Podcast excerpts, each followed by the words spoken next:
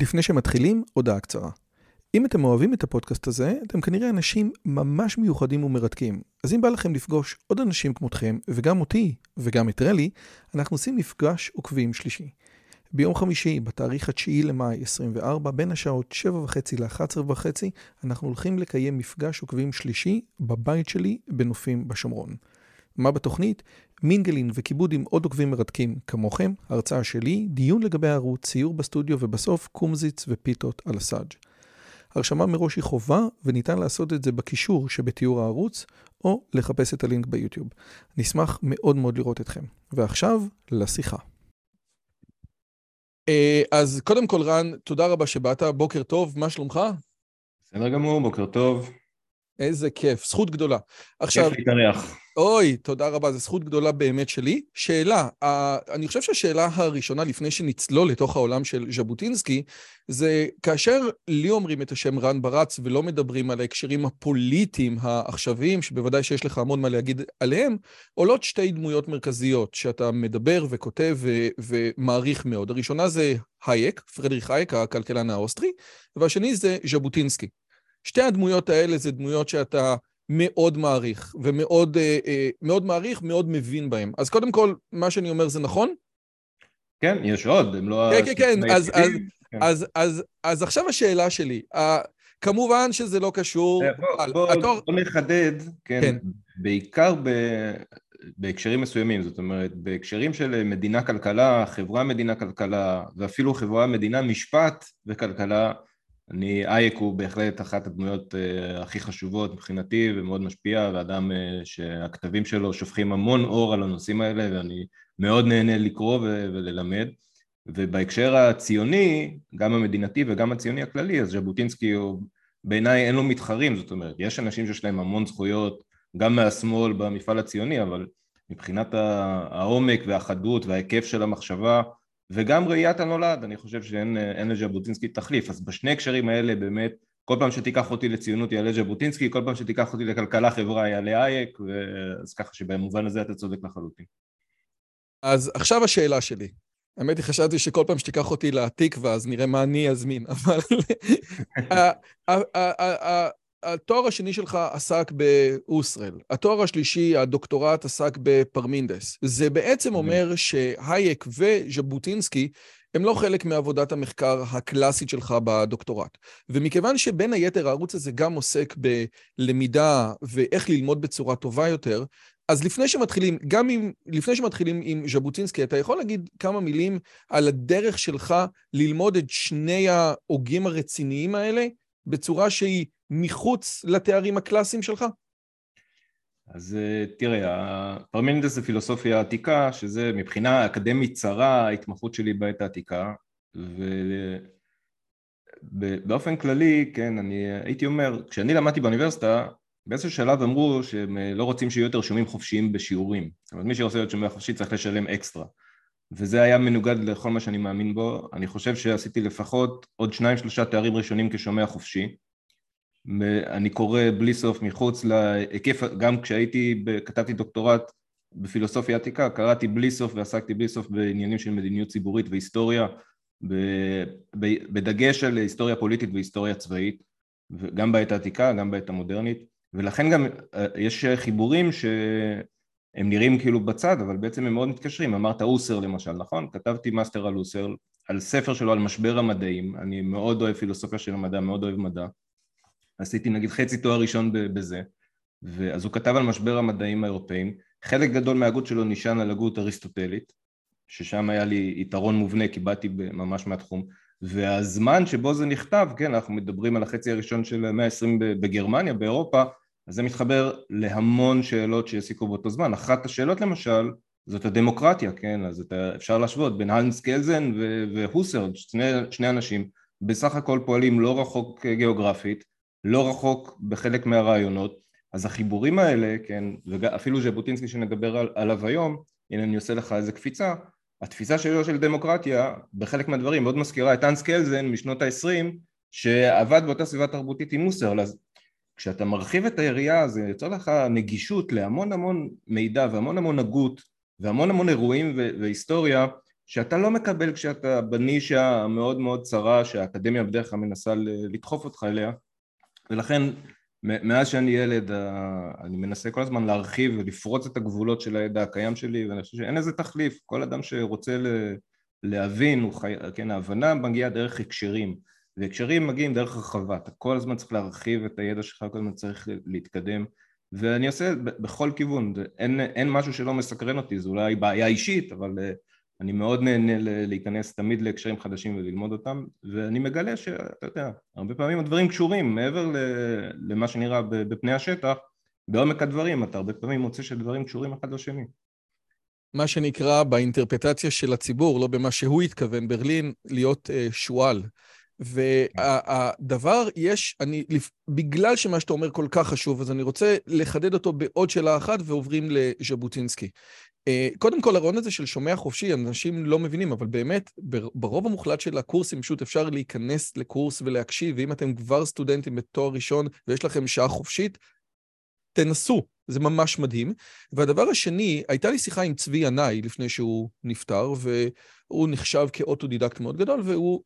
רק שתדע, כי הזכרת את השם, צבי ינאי היה גיבור תרבות שלי בתור ילד. זאת אומרת, אני קראתי ובלעתי בשקיקה, ובדיוק ההיקף, היכולת שלו לעשות באופן אינטליגנטי בהיקף של נושאים, זאת הייתה מבחינתי הדוגמה, וזה היה המודל שאליו, שאליו שאפתי ממש מאז שהייתי קטן. זה תמיד, כן, אני רוצה אני תמיד, אתה אומר שועל, אני אומר ליאונרדו דה וינצ'י, אני מחפש את האנשים האלה, אני רוצה לדעת כמה שיותר על כל דבר. אבל אני רוצה רגע לחדד מה שצבי ינאי אמר לי. הוא אמר לי, תקשיב, עכשיו יכול להיות שהוא אמר לי את זה כדי להעיף אותי, כדי שאני לא אפגש איתו, אבל מה שהוא אמר לי, תקשיב, הידע שלי הוא אקלקטי. אף פעם לא למדתי בצורה מסודרת. והשאלה היא, הרבה פעמים שאנחנו, אתה יודע, אני חושב שהמטרה של דוקטורט זה להראות לך שכדי ללמוד רציני לא צריך דוקטורט, כן? עכשיו, יש אנשים שיכולים להגיע למסקנה הזאת בלי דוקטורט, ויש אנשים שצריכים להיות עשר שנים באוניברסיטה כדי להבין.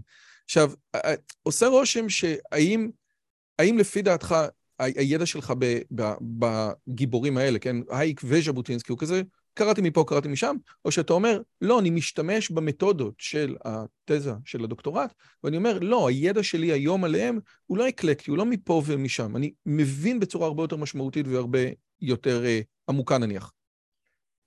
אז מה שלומדים בעצם כשהיתרון של, אה, נקרא לזה, עבודת מחקר, זה היכולת לעשות כישורים נכונים. כי באמת אחת הסכנות, כשהידע שלך אקלקטי, והוא לא בעל איזושהי תשתית, נניח של התחום, אז אתה יכול להגיע למסקנות שגויות, אז לעשות חיבורים לא נכונים בין דברים, והמתודה שלי, שהיא מתודה מאוד היסטורית, זאת אומרת, לחפש את ההקשר ההיסטורי ואת, ואת הקשר הדיון האינטלקטואלי של הדברים, כדי לא לפרש אותם באופן אנכרוניסטי, אלא לנסות להבין למה התכוון הייק כשהוא דיבר, אז את הדבר הזה למדתי בצורה הכי מסודרת באוניברסיטה, ובעיקר בתחום שלי, שהוא תחום של, שהוא פילול, הוא לא רק פילוסופי, הוא גם פילולוגי והיסטורי. וזה מאוד מאוד חשוב, אני חושב שזה מונע הרבה מאוד טעויות וקפיצות מחשבה שהן אה, לפעמים מופרזות שאני רואה, וזה קורה גם לאקדמאים בלי סוף, כי רוב האקדמאים הם לא פילולוגים, הם לא לומדים אה, היסטוריה, הם לא, נניח הם לומדים מדעי המדינה, ואז הם יכולים לחבר בין דברים, בלי, אני סתם, אה, שמעתי היום את נורית אלשטיין מתראיינת אצל קלמן ליבסקין, והיא אמרה כמה דברים על הדמוקרטיה הישירה באתונה, אין לה מושג על מה היא מדברת בכלל, זאת אומרת, זה ברור לחלוטין שהיא לא, היא אף פעם לא חשבה בצורה של הקשר היסטורי, תרבותי, פוליטי, אלא היא פשוט זורקת כמה דברים שהיא שמעה פה ושם. אז זאת טעות, זאת סכנה שאורבת לכל השועלים, והיא אורבת גם לי בתחומים שאני פחות אה, מעמיק בהם. והמחקר, היתרון של המחקר האקדמי, לפחות בתחום שלי, זה שהוא נותן לך את, ה, את היכולת ל, לדעת איזה חיבורים מותר לעשות, איך מבססים טענה היסטורית ואינטלקטואלית, ואיך אתה יכול לשכנע שבעצם קלעת יותר לדעת המחבר. עכשיו, הערה מוסגרת, חלק גדול מהאקדמיה היום בכלל מכחיש את הדבר הזה של כוונת המחבר והכל זה רובד פרשני בלבד ולא מעניין אותם ולכן גם המחקר מבחינתי מאוד מאוד הידרדר זאת אומרת מותר כבר להגיד כל דבר, על כל דבר כי זה מה שאתה מרגיש וזה מה שנראה לך וזה נימוק מבחינתי גרוע מאוד בהיסטוריה ובפילוסופיה אבל זה המצב. אבל... אני נוהג אה, לצטט את קורצווייל, שפעם בכנס בבר אילן, הוא נתן הרצאה גדולה מאוד על כמה שעגנון יש לו ביקורת קשה מאוד על הדת, ועגנון היה שם ואמר לו, אדון קורצווייל, זה לא נכון, זה פשוט לא נכון. אז קורצווייל, בתור אקדמאי רציני, לא התבלבל ואמר לו, אתה את תפקידך כסופר סיימת, הנח לנו למבקרים לעשות את העבודה. אני חושב שזה, באמת, זה תופס כל כך הרבה. אבל בואו, בעזרת השם, נעשה ונצליח ונגיע לז'בוטינסקי. 1880, 1940, 60 שנה, ש... אנש, שהוא מצליח לעשות בהם מה שיש אנשים שב-90 שנה לא יצליחו לעשות. עכשיו, אנחנו מכירים את ז'בוטינסקי משני אספקטים, גם מהרחובות, וגם מהעובדה הזאת שהוא נמצא אצלנו, כן? ש, שהוא נמצא בקיר של הליכוד, כן? יודעים שז'בוטינסקי זה הליכוד. אבל אני חושב ששווה באמת להתחיל, ברשותך, עם עיקרי ההגות של ז'בוטינסקי. אנחנו מכירים כל מיני דברים כמו קיר הברזל, ושתי גדות לירדן זו שלנו זו גם כן, וחמשת הממים שכבר מישהו אמר לי שהוא שכח את המם השישית, מאיפה? כן. וכל מיני דברים כאלה. אבל לפי דעתך, מה הם הדברים החשובים שצריך לדעת על ההגות של ז'בוטינסקי? טוב, אז אה, תראה, קודם כל צריך אה, לתת הערה מסייגת שגם ז'בוטינסקי בעצמו נותן. אתה יודע מה, בוא תרשה לי להתחיל בצורה קצת יותר אה, מסודרת, אקדמית לצורך העניין. מי שירצה לקחת וללמוד ולקרוא ז'בוטינסקי בעצמו, זה דבר מאוד מומלץ. הוא אני... כותב יפהפה, הוא פשט כותב יפהפה. הוא, הוא כותב בחסד, הוא גם הוא אומן, זאת אומרת, יש לו נפש של יוצר.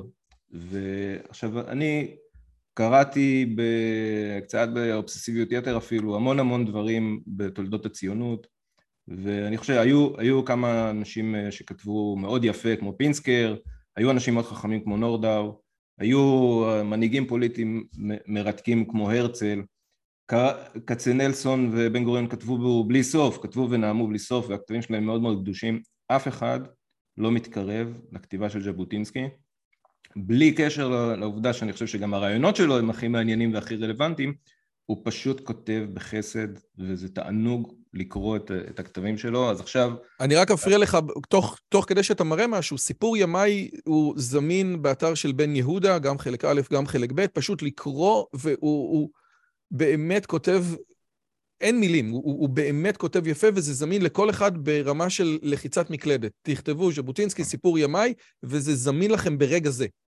אז מכיוון שהוא נפטר ב-1940, אז באמת הזכויות אה, פגו על אה, הדברים שהוא כתב, בטח שפורסמו בעברית בזמנו, על התרגום עוד אפשר, אה, יש דברים שלו, אבל באופן כללי, אז הביבליוגרפיה הכי מלאה שיש של ז'בוטינסקי היא זאת, זה רוכז במכון ז'בוטינסקי במינה גראואר, ופה זה ספר די עבה, כל מה שז'בוטינסקי כתב, כל מה שהוא פרסם בכל השפות, אני מניח שיש דברים שהיא לא מצאה, אבל זה הדבר הכי מקיף שאפשר למצוא.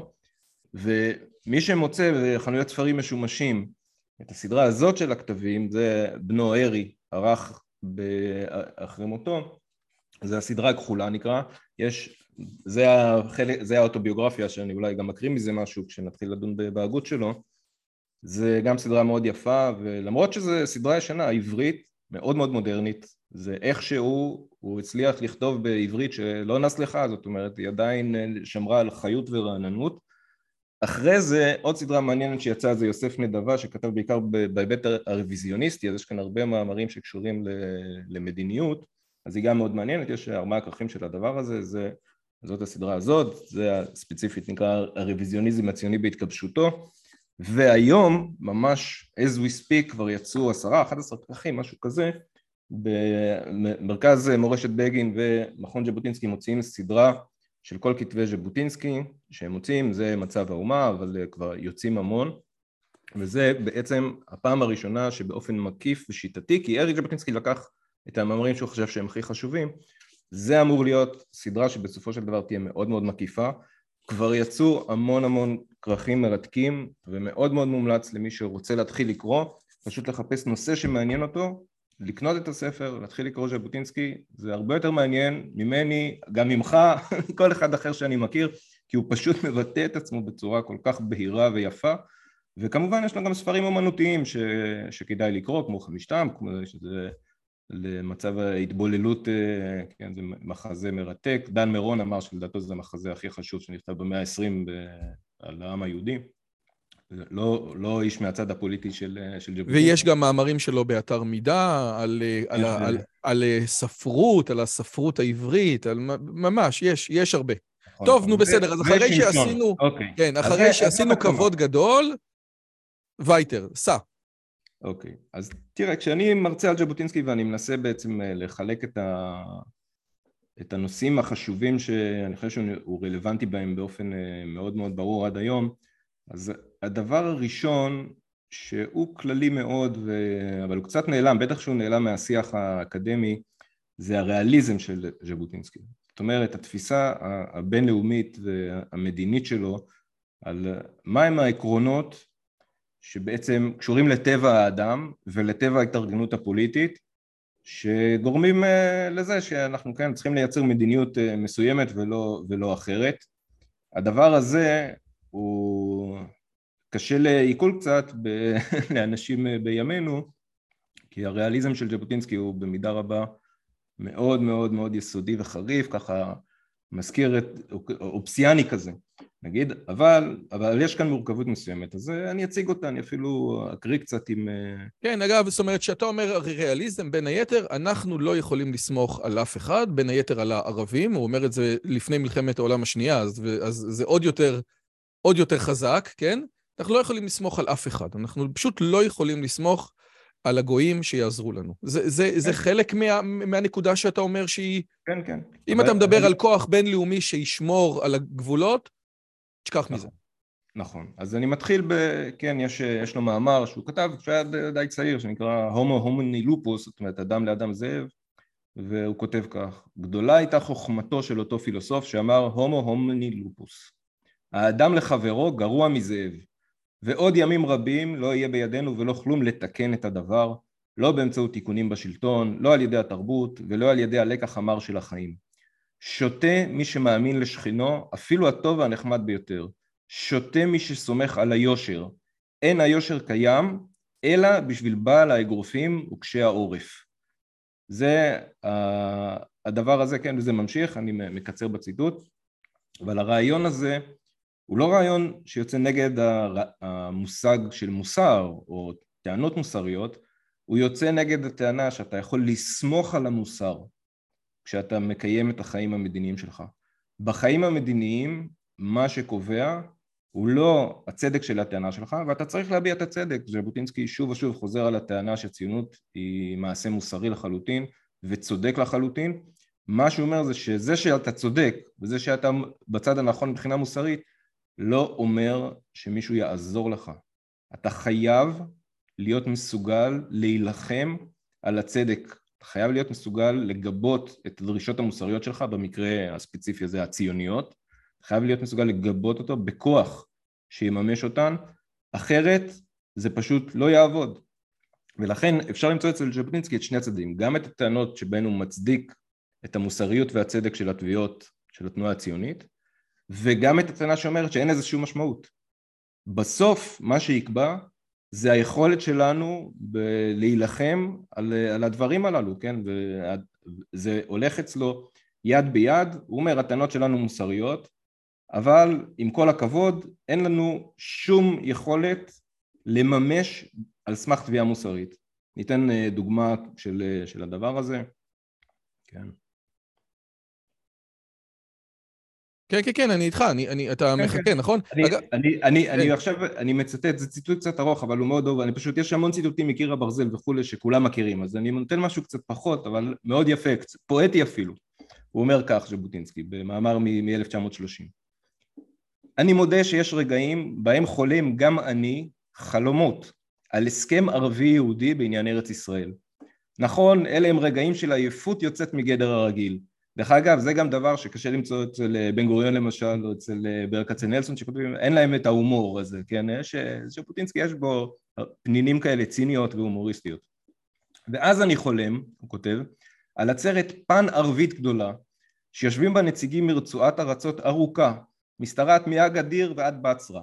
והציר היהודי כן הנציג היהודי הניצב לפני אותה עצרת טוען בגלוי וביושר לכל ארץ ישראל שמשני עברי הירדן למען בית עמו שלו ומדינתו להתיישב בה ולשלוט עליה. בחלומי אלה הם הדברים שהוא משמיע. הארץ הזאת מידתה קטנה מחלק המאה של המרחב העצום שאלוהים נתן לכם, כן, לערבים, ואילו בני עמי הם חסרי מולדת. ובליבי פנימה תמיד קראתי לארץ זו ארצי. זאת אומרת יש כאן גם זיקה היסטורית וגם טענה של צדק. מן ההכרח שתהיה שלי או אני מת. אני מוכן להילחם עליה, אבל אולי אין צורך במלחמה. אולי אתם בני ישמעאל, בנו של אברהם אבינו, תתמכו בתביעתו של עם ישראל, ולו רק משום שהצדק מחייב שאדמת כדור הארץ תחולק מחדש, כך שאומה חסרת מולדת תהיה רשאית לשוב ולהתיישב בממלכתה העתיקה. עד כאן הנציג היהודי. ותשובתה של העצרת הגדולה, כפי שראיתיה בחלומי, הייתה הן. מסופקני מאוד מאוד אם יש לו לחלומי זה סיכוי כלשהו להתגשם אי פעם. חוששני שנשיג את ארץ ישראל רק במלחמה. ואולם, לפחות זהו חלום טהור והגון, ממש כטוהר ויושר והאפשרות האחרת, המלחמה. אז, זה... אני, אז אני רוצה רגע לחדד משהו. אני בחלומות שלי, פחמימות זה לא משמין, אבל הנקודה היא, הנקודה שמה שאמרת זה קריטי, כי הרבה אנשים מדברים על הרעיון של, אה, ז'בוטינסקי מדבר עליו, של ראש ממשלה עברי או יהודי וסגן, וסגן ראש ממשלה ערבי, ואומרים הנה. אבל לא, בעצם הריאליזם של ז'בוטינסקי אומר לא, יהיה לנו סגן ראש ממשלה ערבי כאשר הערבים יקבלו את הרעיון של שזה מדינה יהודית עם רוב יהודי מלא. נתת פעם דוגמה של יזריאלי, כן? שהיה ראש ממשלה יהודי באנגליה, אבל הוא היה יותר אנגלי מהאנגלים, כן? אמנם יש לו איזשהו ציטוט נחמד על אבות אבותיו, אבל בגדול, הרעיון הוא שלא ניתן לקחת את מה שז'בוטינסקי אומר על סגן ראש ממשלה ערבי, ולבוא ולעשות לו איזשהו אנרכוניזם למה שקורה היום, כי הוא מאוד ריאלי, נכון? נכון, בעצם, תראה, ז'בוטינסקי, ואנחנו צריכים לעסוק גם בתפיסת הדמוקרטיה שלו, הוא מאוד צידד בזכויות של מיעוטים, בין השאר כיהודי שרצה לקדם את הזכויות של המיעוטים היהודים בארצות אירופה ובשאר העולם. אבל כשהוא כותב, זה מאוד מאוד ברור, כשהוא כותב על שיווי זכויות הערבים בישראל זה אחרי שהם מוותרים על השאיפה שלהם לגרש מכאן את היהודים ובעצם להיות רוב בארץ ישראל ומבחינתו הוא אומר בצורה הכי ברורה זה שהערבים עכשיו הם רוב זה לא, זה לא הופך את המצב הזה לצודק או מוסרי ואנחנו צריכים להילחם על זה שהיהודים יהיו רוב וזה יקרה רק במלחמה כי אם לא יוותרו כי אף אחד לא, לא הולך לוותר לנו על שום דבר אנחנו נצטרך להילחם על מה שאנחנו חושבים שהוא שלנו וחושבים שהוא צודק ומוסרי כתנועה ציונית. אבל יבוא הרגע אחרי שנממש את קיר הברזל ואחרי שהערבים יבינו שאנחנו פה להישאר יבוא הרגע שבו הם יקבלו את העובדה שקמה מדינת היהודים והם מיעוט בה. ועכשיו מתחילה הדמוקרטיה לעבוד מתוך שיווי זכויות ומתוך פשרה, זה רעיון שז'בטינסקי מאוד מאמין בו, ואפילו יכול להיות סגן אה, ראש ממשלה ערבי, זה יהיה מצוין, כל עוד אנחנו לא מדברים על זה שבסתר ליבו הוא שואף להשמיד את מדינת ישראל, כי, את, כי המצב הזה ייגמר מתישהו. אז אני רוצה רגע לשאול... במובן הזה עושים אה, המון המון הטעיה לטענות של ז'בוטינסקי.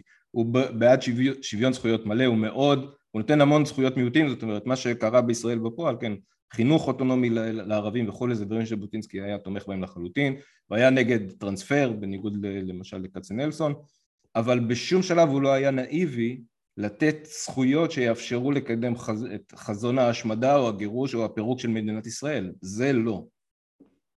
אז אני רוצה לשאול שאלה, כי המודל הציוני הקלאסי שהשמאל התנגד אליו לאורך השנים, דן בן אמוץ כותב עליו בכעס ממש, של עם ללא ארץ חוזר לארץ ללא עם, כן? לא היה פה כלום ואנחנו מגיעים. הוא אומר, לא, היה פה עם, היה פה עם גדול, עמוס עוז ידבר על זה אחרי שנים. ז'בוטינסקי לא נכנס לתוך הסיפורים האלה, כי באמת כשהוא כותב, הוא נולד ב-1880, באמת אין פה, יש פה ללא עם, אין פה כלום. זאת אומרת, כשהוא כותב את הדברים האלה, אז מהגרי העבודה הראשונים באים בעקבות העלייה. זאת אומרת, הוא לא, הוא לא נדרש לסוגיות האלה, כי הן סוגיות שבעצם עלו הרבה אחריו. זה לא היה קולוניאליסטים, כי בת, בת, בתקופה שהוא מדבר עליו, אין כלום בארץ, או כמעט ואין כלום. זה נכון ההבחנה הזאת, שבעצם ברטרוספקטיבה, אתה מסתכל על היהודים בתור קולוניאליסטים שהגיעו ב-1945 או ב-48, אבל כשהוא מדבר אין פה כלום. אז אה, לא, כי ז'בוטינסקי מסתכל על זה מבחינה דמוקרטית, ובזמן שהוא נאבק על אה, התביעות הציוניות מול האנגלים ומול אה, אחרים, יש רוב ערבי בארץ ישראל. עכשיו כשהוא אומר, זה משהו שכן צריך לשים אליו לב לא להיות אנכרוניסטים, כשהוא אומר שיש פה עם, יש פה עם ערבי, בניגוד לציונות הסוציאליסטית, השמאל הציוני דאז, אומר לא, זה לא נכון, יש פה עם, אבל הוא לא אומר עם פלסטיני, הוא אומר עם ערבי, הוא רואה באומה הערבית עם שיש לה דרישה לארץ ישראל, והאומה הערבית מתחלקת לכל מיני מדינות, אבל זה בעצם עם אחד גדול בתפיסה שלו, אז הוא אומר, והרבה פעמים כשאני נותן את הטקסטים האלה באנגלית לסטודנטים היום, אז מאוד קשה להם כי הוא אומר, אנחנו מתיישבים, אנחנו קולוניאליסטים, כן, הציונות היא, היא תנועה קולוניאליסטית מבחינת הערבים, הם יושבים פה עם רוב, ופתאום באים היהודים מארצות זרות ואומרים לא זה שלנו, אנחנו הולכים אה, לנכס לעצמנו את, אה, את הארץ ואת האדמה משני עברי הירדן מבחינת ז'בוטינסקי כמובן, ולכן זה, הם, מיד בעיניים שלהם זה מתפרש שהציונות היא תנועה קולוניאליסטית לדעת ז'בוטינסקי כמובן שזה לא נכון, ז'בוטינסקי מבחינתו זה תנועה של חזרה למולדותנו ההיסטורית, הוא אומר את זה שוב ושוב, אבל מנקודת מבטם הוא אומר ככה הם תופסים את זה, ולכן דווקא בגלל זה זה לא ייפתר בלי מלחמה, כי הם לעולם לא יוותרו עד הרגע שבו הם יבינו שבעצם מדינה יהודית זה דבר שיש לו קיום של קבע והוא בלתי הפיך ואז הם יעברו למוד של אוקיי איך, איך אנחנו מסתדרים מכאן אז ככה שז'בוטינסקי כן רואה, הוא אומר אנחנו צריכים להפוך כאן לרוב יהודי זה אומר שכרגע יושבים פה ערבים, הערבים תופסים את עצמם כעם, כאומה ערבית ולכן המטרה שלנו היא גם להביא לפה כמה שיותר יהודים ולהיות כאן רוב וגם להיות מוכנים למלחמה שתהיה, כי תהיה מלחמה, כי ערבים לא יוותרו על ארץ ישראל בלי זה. אז, אני, אז זה מביא אותי, או מביא אותי לעוד נקודה שהרבה אנשים בשמאל רואים היום איזושהי בעיה בז'בוטינסקי, זאת אומרת, או איזשהו, איזשהו רעיון של אנחנו, אם אתם רוצים ללכת עם הגישה של ז'בוטינסקי, היא לא הולכת עד הסוף, כן? ציפי לבני ודן מרידור. הרעיון הוא כזה, מצד אחד אנחנו רוצים רוב יהודי, ומצד שני אנחנו רוצים מקסימליזם טריטוריאלי, זאת אומרת, שתי גדות לירדן, זו שלנו, זו גם כן. ואומרים האנשים שבעצם ציפי לבני וחבריה, כדי להגיע לרוב יהודי אנחנו חייבים לוותר על מקסימליזם טריטוריאלי. זאת אומרת, כאשר ז'בוטינסקי מדבר על מקסימליזם טריטוריאלי, תקן אותי אם אני טועה, הוא פשוט מדבר על שיהיה מקום להביא ולהושיב את כל בני ישראל שמגיעים לפה. והשאלה היא, א', האם באמת מבחינתו יש איזשהו, זאת אומרת, זה שני דברים שהם בלתי תלויים אחד בשני, או שזה קשור, והאם אתה יכול לראות איזשהו מהלך בשמאל שאתה אומר, אני מבין פה את ההיגיון, כן? זאת אומרת, או זה או זה, רוצה רוב יהודי, תצא מיהודה ושומרון. אז uh, נתתי פעם הרצאה באוניברסיטת תל אביב על ז'בוטינסקי וארץ ישראל, ומאוד כעסו עליי. כי הראיתי שם שבעצם אין אצל ז'בוטינסקי שום מקום שבו הוא מביע נכונות לוויתור על שתי האגדות, כן, הוא הרי רצה את כל שטח אה, ירדן המנדטורית, כן, זה לא מבחינתו לחצות את ארץ ישראל אה, בנהר הירדן זה כבר עוול היסטורי והוא מביא, ושם, וזה מה שהסברתי בהרצאה שם, שורה של נימוקים, גם דמוגרפיים, גם ביטחוניים, גם גיאוגרפיים, גם כלכליים, מש, באמת שור, וכמובן היסטוריים, לזה שהציונות דורשת את, את כל שטח המנדט, כולל ירדן של היום, ואין לנו יכולת להסתפק בשום דבר פחות מזה, ולמרות שהוא חוזר שוב ושוב לקשיים, בשום שלב הפתרון שלו הוא לא, אוקיי, נוותר על חלק. אז ככה שמבחינת ז'בוטינסקי, ועכשיו השאלה איך נתרגם את זה לזמננו, שאלה אחרת, אבל מבחינת ז'בוטינסקי המטרה של התנועה הציונית באותו זמן היא להביא לרוב יהודי והוא עוסק במספרים, הוא מראה שזה אפשרי באופן תיאורטי, להביא לרוב יהודי בישראל, בארץ ישראל של שני עברי הירדן, שהיא כמובן יותר גדולה מארץ ישראל המקראית, כן, אבל בסדר, זה המנדט שהוא רואה בעיניו, ובסוף אתה צריך, כן, כתנועה מיישבת, כתנועה ציונית, כתנועה שחוזרת למולדתה, אתה צריך להביא את המספרים. זאת המטרה שלך, זאת התכלית של התנועה. לא להגיד, אוקיי, אני מצליח ליישב, להשיג רוב רק בתל אביב, אז אני מוותר על ירושלים. אוקיי, זאת אומרת, זו תנועה אקטיבית, זו תנועה שיש לה יעדים, היא צריכה להשיג את היעדים. היעד הוא בדיוק זה, להביא מספיק יהודים כדי להכריז על רוב יהודים משני עברי הירדן. עכשיו, מהר מאוד זה לא קורה, כן, החלוקה מגיעה מהר מאוד, והתנועה הציונית תקבל את החלוקה, בניגוד למה שהרוויזיוניסטים היו רוצים, אבל אז, אוקיי, אז בהינתן החלוקה, אז זאת עדיין המשימה. בשום מקום אצל ז'בוטינסקי לא תמצא את הרעיון הזה, הלכאורה מרידורי, לבני, לא משנה מה, מי, ש, שאומר, כדי להשיג רוב דמוגרפי, אני מוותר על נכסים טריטוריאליים. מבחינת ז'בוטינסקי נכסים טריטוריאליים הם לא רק עניין דמוגרפי, הם עניין היסטורי, ביטחוני, כלכלי, גיאוגרפי, יש הרבה מאוד נימוקים אחרים חוץ מהדמוגרפיה, ואתה כתנועה פוליטית, המטרה שלך היא לנצח בסוגיה הדמוגרפית. אתה לא מנצח בסוגיה הדמוגרפית על ידי זה שאתה מוותר על נכסים אסטרטגיים, לא קיים אצלו. אוקיי, אז קודם, אז קודם כל אני שמח על ההבחנה הזאת. אני חושב שלפני שנגיע למורשת ולמה שהשפיע, אני חושב שדבר נוסף זה באמת חמשת המ"מים. כן. ובאמת, אצל ז'בוטינסקי אנחנו רואים איזשהו ניגודים גדולים מאוד. זאת אומרת, מצד אחד, אם אנחנו, אתה יודע, אותי לימדו בבית ספר שהוא אמר שלפני שיש שביתה, צריך, שכאילו, שלא סתם שופטים, כן? מצד אחד. ומהצד השני, אני קראתי אתמול בימי חיי, בסיפור ימיי, כן? אה, סתם אני אקריא איזשהו ציטוט שהוא מדבר, שאתה אומר, בואנה, הוא, הוא ממש שמאלן, בסמך, כן? אה, אף זאת, אף גם זאת, כמה פעמים התרו באבא שלי שהנה עוזריו גונבים ממנו. תמיד היה עונה. מי שגונב ממני, דל ממני, ואולי הצדק איתו. דווקא הפילוסופיה הזאת אולי עברה אליי בירושה.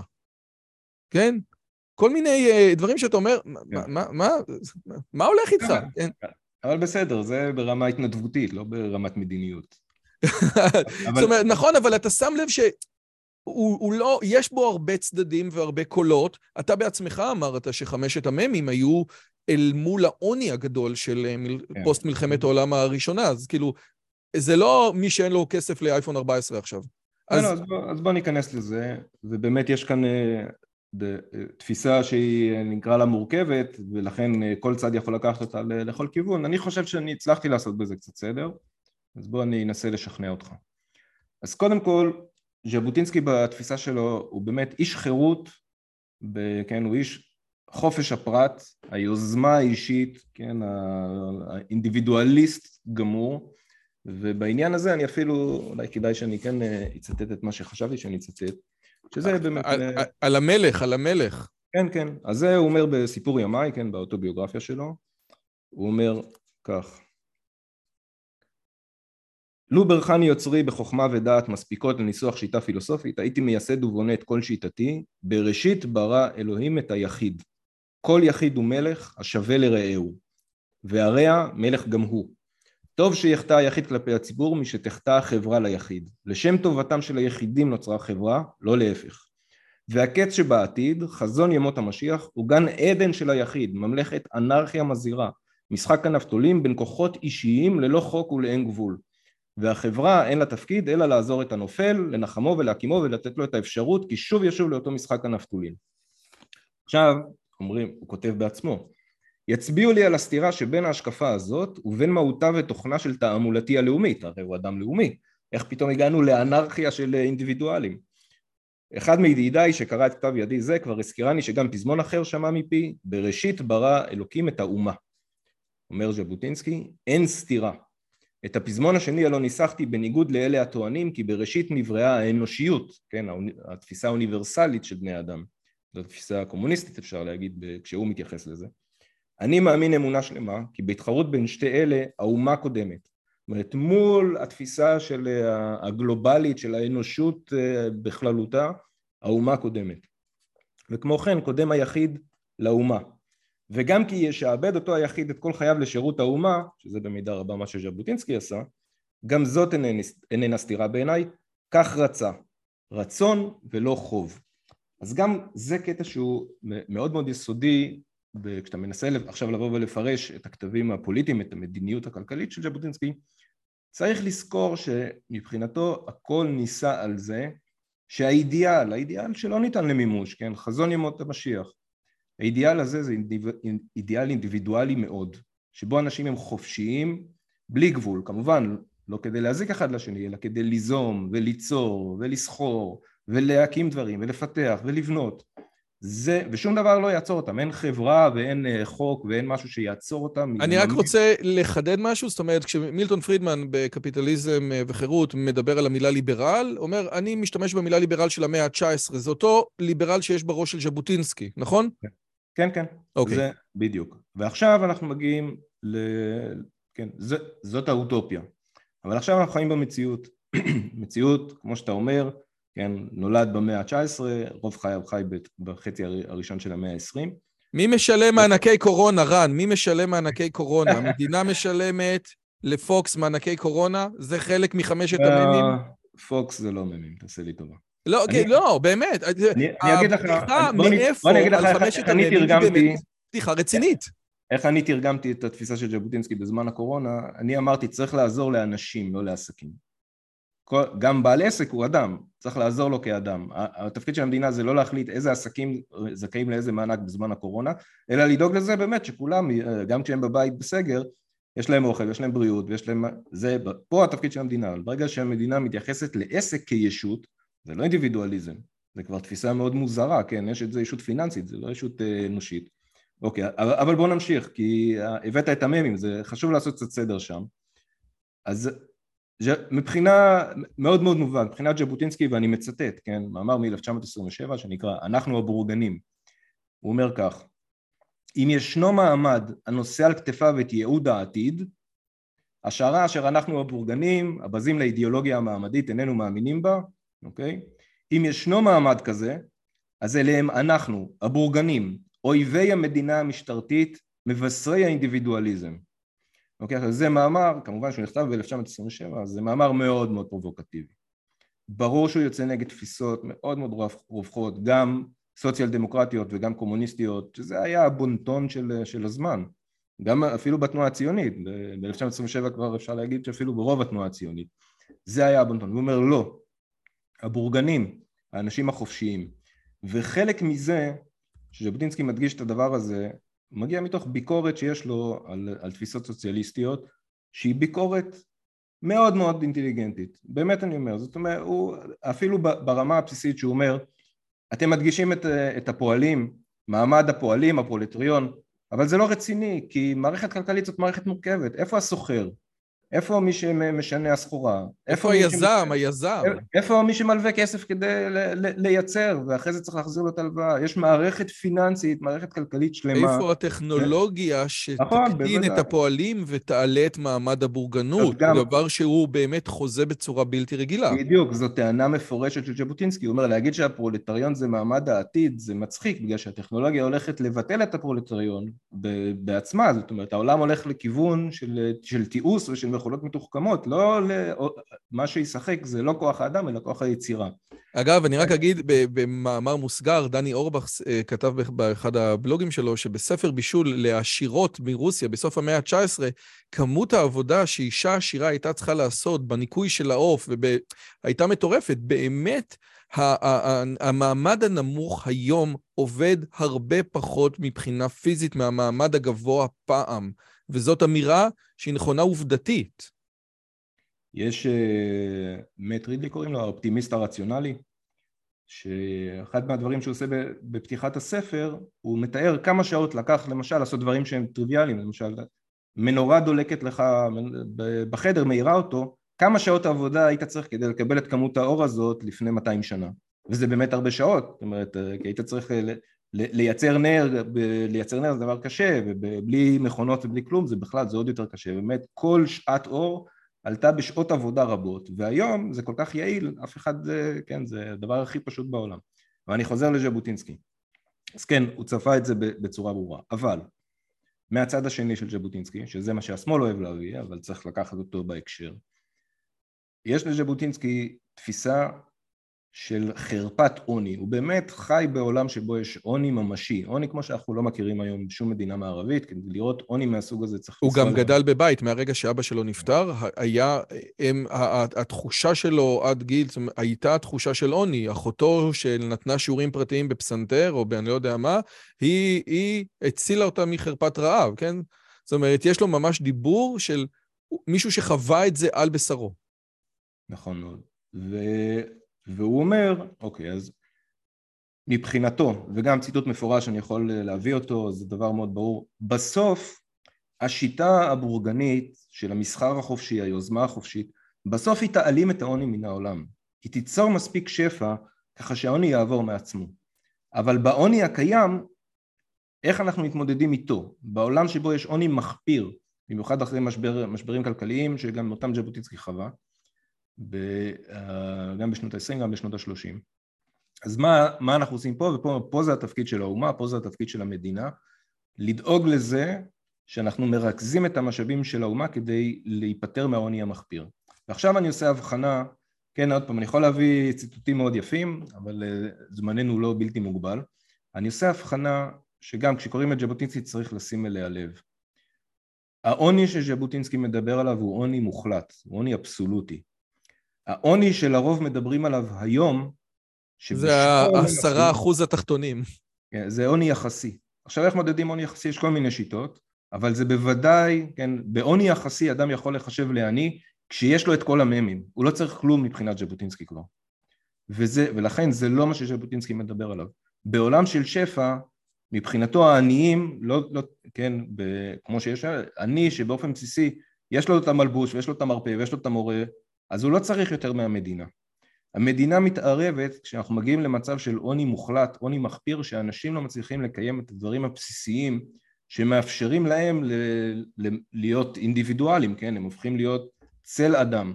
ושם ז'בוטינסקי דורש התערבות של המדינה, או אפילו התערבות ממשית, הוא אומר אנחנו נמסה, אנחנו ניקח מיסים, והמדינה תכפה מיסים, והמדינה תחלק מחדש למי שאין לו באופן מוחלט. לא, לא בגלל שיש לנו פערים חברתיים, אלא בגלל שיש אנשים שאין להם כלום. את הדבר הזה, אפילו אייק מקבל, את הדבר הזה אין כמעט אדם מודרני להוציא כמה, אני יודע, אנרכו או משהו, שהם בקצה של הקצה של ההגות הכלכלית. כן, רן, אבל, אבל, גם, אבל המשמעות... גם אנשי של... הכלכלה החופשית הגדולים ביותר רן, אבל המשמעות של מה שאתה אומר, יפה ככל שיהיה, הרי אתה יודע שמדד העוני היום הוא כזה שרק מסתכל על כמה אתה מרוויח, על כמה משכורת חודשית. זאת אומרת, אתה יכול להיות שעם שלוש מיליון שקל בבנק, אתה לא עובד, אתה יכול להיות בתוך המדד לפי קריטריונים מסוימים.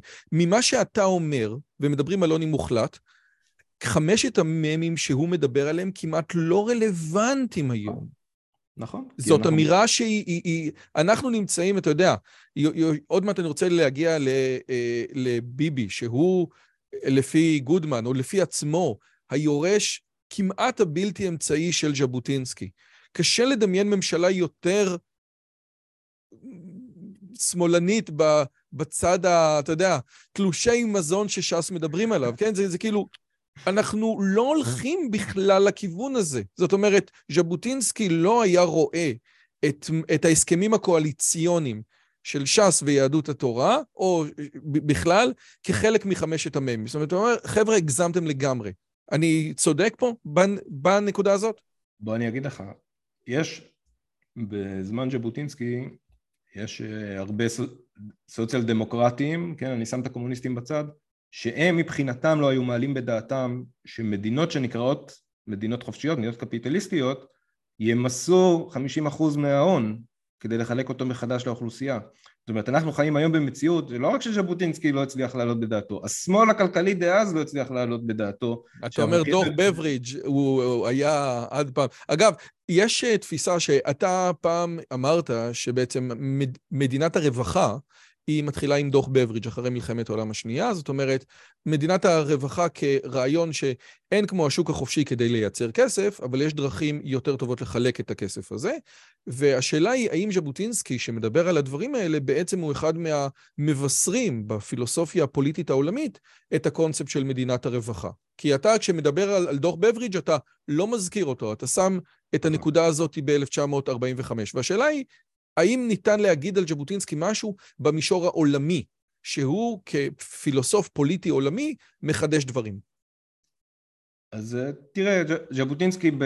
הוא לא פילוסוף עולמי, הוא גם לא, פיל... כמו שהוא אומר בעצמו, הוא לא פילוסוף, יש לו, הוא מושפע מאוד מהגות והוא כותב הגות, אבל הוא בעיקר מיישם רעיונות, הרי למשל בדמוקרטיה הוא אומר, אני פרלמנטר של המאה ה-19, זאת התפיסה שלי, אני לא מיוחד, אני מיוחד מול הסוציאליסטים, שפתאום כל האינטלקטואלים נהיים סוציאליסטים ומתחילים לבוז לדמוקרטיה, אז אני נראה מיוחד, אבל לא המצאתי משהו, לא פיתחתי איזה הגות מיוחדת. אז אה, במובן הזה אני חושב שהדברים שהוא אומר אפשר למצוא, אפשר למצוא להם מקורות ואפשר למצוא השפעות אה, בזמנו.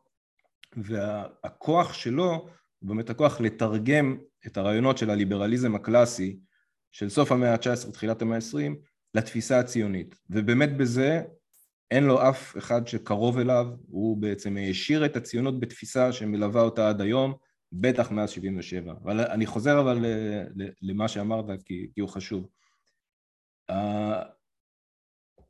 צריך, ז'בוטינסקי הוא לא איש מדינת רווחה. הוא מכריז מלחמה על העוני המוחלט, שזה לא עניין של רווחה, כן? זה, פעם היו קוראים לזה מדינת סעד. לא, היום, ואז כשזה נהיה יותר יחסי, מדינת סעד זה אבסולוטי. יש אנשים שצריכים סעד, ניתן להם סעד. רווחה זה כבר איכות חיים, זה לא סתם סעד. אז ז'בוטינסקי הוא איש מדינת סעד, לא מדינת רווחה, וכשהוא קורא להתערבות המדינה, בשם מה הוא עושה את זה, שים לב, זה דבר מאוד חשוב, בניגוד לבבריץ', כי בבריץ' כן, בבריץ' הוא סוציאליסט כזה, הוא רוצה שוויון, הוא רוצה שהמדינה תיתן שירותים שבדרך כלל אנשים קנו בכסף באותו זמן. ז'בוטינסקי אומר, התפקיד של המדינה זה לעודד יוזמה חופשית, בזה שהיא פורסת איזושהי רשת ביטחון מתחת ליזם. זאת אומרת שהיזם, אנחנו צריכים, מה, מה אחת הבעיות של, של שוק חופשי? שיש לאנשים, יש להם ריסק אברז'ן מה שנקרא, הם, הם מפחדים לסכן.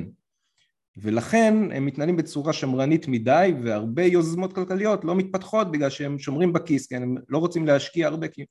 אז הוא אומר אנחנו צריכים לעודד אנשים להסתכן ולכן המדינה פורסת רשת ביטחון מתחת ליזמים שאם הם קורסים הם לא קורסים לתחתית אנחנו נעזור להם לקום כדי שיוכלו ליזום עוד משהו. כי בסוף אנחנו יודעים רוב היוזמות הכלכליות נכשלות אבל אלה שמצליחות מעשירות את כולם בהיקף עצום. זה ממש לא מדינת רווחה, זה ממש לא בריש, זו תפיסה, אפשר להגיד שיש פה מכניזם של העברת כספים שהוא שמאל, יכול להיות, אבל הרעיון שלו הוא רעיון של עידוד יוזמה חופשית, עידוד עסקים, עידוד הרפתקנות עסקית. ואגב, זה נכון היסטורית. לחלוטין לא מה שהשמאל רוצה ולחלוטין לא הסיבה שבשמה השמאל טוען לזכותה של המדינה למסות ולחלק מחדש. אגב, פיטר ברנסטיין כתב ספר שנקרא אה, סיכון, או נגד האלים באנגלית, ואומר בדיוק את הטענה הזאת, אם מהרגע שבני אדם הצליחו לכמת את הסיכון ולהבין, ו- ו- ולהבין אותו, וחברות ביטוח הצליחו לתת איזשהו ביטוח כדי שליזם, אם יקרה לו משהו, אז, אז הוא לא ייפול, בעצם בני האדם התחילו לצאת הרבה יותר ולהיעז הרבה יותר, ובאמת הנקודה הזאת היא נקודה שהיא משמעותית. עכשיו, אתה אומר... במידה רבה אני רק, אני רוצה, השוק, הרי השוק אה, בעצמו מתרגם את הדברים האלה לפעולה פיננסית, זה, זה התפקיד של קרנות גידור, מה שנקרא, של hedge fund. hedge fund נותן לחברה את האפשרות לבטח את עצמה נגד סיכונים, כי אתה אומר, אוקיי, אם אני אכשל אני ארוויח מההפסד, כי יש לי, כי גידרתי אותו, גידרתי את ההפסד, אז ההפסד שלי לא יהיה גדול. זאת אומרת, זה מנגנון ז'בוטינסקאי מאוד מאוד. אנחנו רוצים לעודד אותך להסתכן, אז אנחנו לוקחים חלק מהסיכון, אנחנו עוזרים... אגב, גם חברה בעם, נכון? זאת אומרת, העם, הראשי נכון, תיבות נכון. עם, זה עירבון מוגבל, כן? העובדה שיובל נוח הררי רואה בזה איזושהי, איזשהו משהו, אגדה על מנכ"ל רנו, בסופו של דבר זה רעיון שהוא מאוד הגיוני. אני רוצה להעז, אני לא רוצה ליפול על הפרצוף לגמרי, ואני מייצר איזושהי ישות משפטית שנקראת עירבון מוגבל. עכשיו, אני רוצה לצטט אותך לפ... שלפני שנייה, ואתה אמרת, ז'בוטינסקי מעשיר את הרעיונות של הציונות. עכשיו, היה פה לפני שנה אה, דוקטור דן שפטן, שהוא בחור אה, אה, חושב אה, רציני, והוא כתב ספר שנקרא היעדים הלאומיים של ישראל, פרספקטיבה כוללת. הספר הזה, גם, אה, הוא גם סיפר לי שקיבלו אותו גופים רציניים מאוד, ואני מניח שאתה גם מכיר את הספר. והוא בכלל, דן הוא, הוא בחור מקסים. ואני קיבלתי את הספר ב-PDF, אז אני יכול לעשות control-F ולחפש. שאלתי אותו, אבל למה אין ז'בוטינסקי? אז נכון שיש לנו את קיר הברזל שם בסוף בנספח, אבל ז'בוטינסקי לא מופיע. לא מופיע, זאת אומרת, בן גוריון, אגב, הכריכה של הספר זה בן גוריון, כן? זאת אומרת, אולי זה מעשיר את עולמו של רן ברץ, אבל איך הדבר הזה לא נכנס לתוך הקונצנזיוס? ואני חושב, ואם דן, אם אצל דן שפטן, ביעדים הלאומיים של מדינת ישראל, שנכתב ב-2022, זה כמעט ולא נמצא, אז אולי היה פה משהו, זאת אומרת, אולי הסוציאליסטים בזה שהם לא הסכימו להעלות את העצמות שלו ארצה, עדיין לא רוצים לקחת אותו. אז תראה, זה לא, דן שפטן, לא דן שפטן, לא משנה, זה לגנותו שזה לא שם. כי אני אומר לך, אני כמובן מאוד מזדהה עם חלק גדול מהרעיונות של ז'בוטינסקי, אבל אני יודע להעריך גם את קצינס וגם את בן גוריון, זאת לא השאלה. אני יודע להעריך רעיונות, יודע להעריך את הדיון, יודע להעריך מעשה פוליטי, יודע להעריך מנהיגות, אני אוהב את כל הציונים, אין לי פה העדפה. ישראל של היום, עם כל זה שאנחנו נסחבים שמאלה מבחינה כלכלית וכולי, ישראל של היום, הימין של היום, הימין הלאומי ליברלי של היום, שנקרא ימין לאומי ליברלי בגלל ז'בוטינסקי, היא הרבה הרבה הרבה יותר ז'בוטינסקאית באופייה, מבחינת האידיאלים של ז'בוטינסקי, והרבה פחות בן גוריונית וכצנלסואית. לא צריך הרבה, צריך לחזור לקרוא לראות למשל כמה האנשים האלה חיו את התרבות של הסתדרויות פועלים ושהגופים המאוגדים של הפועלים יקבעו מדיניות למדינה הרבה פחות חופש, הם דיברו הרבה על חופש אבל הם היו בעד הלאמה של כל דבר שזז פחות או יותר והתערבות של המדינה. מכורח המציאות הם קצת נסוגו מחלק מהדברים האלה, בעיקר בן גוריון, אבל בתפיסה האידיאלית שלהם, החברה שהם ראו לנגד עיניהם שונה לחלוטין מהחברה שקמה בישראל, והחברה שקמה בישראל דומה הרבה הרבה יותר לרעיונות של ז'בוטינסקי, הביא לציונות. הביא מהגות כללית, חלק חשב בעצמו, אבל הביא לציונות, הקים תנועה, תנועה רוויזיוניסטית, הפכה להיות, אה, כן, חירות, ליכוד. אגב, ו... תנועה שאתה מספר באחת ההרצאות המדהימות שלך ביוטיוב, שתוך, אתה יודע, שהוא עוזב את ההסתדרות הציונית ופותח תנועה חדשה, ו... ותוך כמה חודשים, מה שההסתדרות הציונית לא גייסה בשנים, כן? Uh, בעולם של הצעירים, כן? ערוץ היוטיוב שלו צובר תאוצה ברמה שהיא, אין לי את המספרים עכשיו, אם יש לך אותם אני אשמח, אבל כאילו, משהו שהוא בדיספרופורציה, זאת אומרת, הוא נגע בנקודה ממש אמיתית. אז המספרים שאני ראיתי פעם, ואני אומר אותם מהזיכרון, אז אולי אני טועה קצת פה, זה ש-640 אלף לקונגרס הציוני הרגיל ולהסתדרות הציונית החדשה שמקים ז'בוטינסקי, הם גייסו תוך, תוך בין חצי שנה לשנה מעל 700 אלף. מאיפה באו ה-700 אלף האלה? התשובה היא שהציונות הסוציאליסטית, ברגע שבשנות ה-30 הציונות הפכה להיות אה, ציונות סוציאליסטית באופן מובהק, השתלטה על התנועה הציונית, השתלטה על הקונגרס הציוני, שני זרמים שאהדו את הציונות בעם היהודי מצאו את עצמם מרוחקים. אחד זה הדתיים, והשני זה הבורגנים, אנשי עסקים, כן, אנשי מסחר, אנשים שהיו להם מקצועות חופשיים. הם לא מצאו, לא ראו את עצמם בתוך התרבות הסוציאליסטית הזאת שרצו להקים במדינת ישראל, מדינה בנוסח אה, ההגות של לנין, כן, בן גוריון בשנות ה-20 דיבר על לנין כמו על גורו. שני, עכשיו תחשוב על ישראל היום. אז כן, יש בישראל שמאל, יש גם שמאל כלכלי. ישראל היא מדינה מאוד מסורתית, מאוד, אה, כן, עם אה, המון המון אהבה למסורת ולדת, וישראל היא מדינה מאוד, מאוד חופשית, עם הרבה מאוד הערכה לחופש של הפרט וכן, גם, גם למסחר. זה, אני לא אומר שזה משהו מושלם פה, כן? אבל זה הרבה יותר חזון ז'בוטינסקי מאשר החזון הסוציאליסטי. הסוציאליסטים הרחיקו את בעלי העסקים, את אה, המקצועות החופשיים ואת mm. האנשים המסורתיים והדתיים. התנועה הרוויזיוניסטית הכניסה אותם פנימה.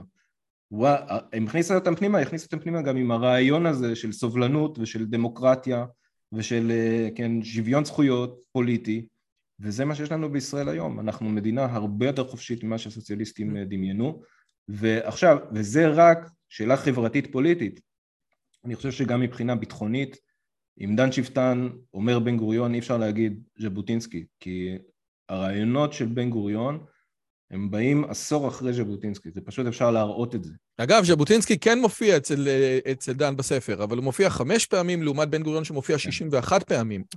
אה, זה, זה, אז, זה אז כאילו, תראה עוד פעם, זה, זה ממש משמעותי, הדיספרופורציה, וגם שאלתי אותו. בן גוריון הוא באמת בן אדם חשוב מאוד בהיסטוריה שלנו, אבל עושה רושם שחלק מזה, זאת אומרת, חלק אתה יודע מה? בוא ניכנס לקונספירציות.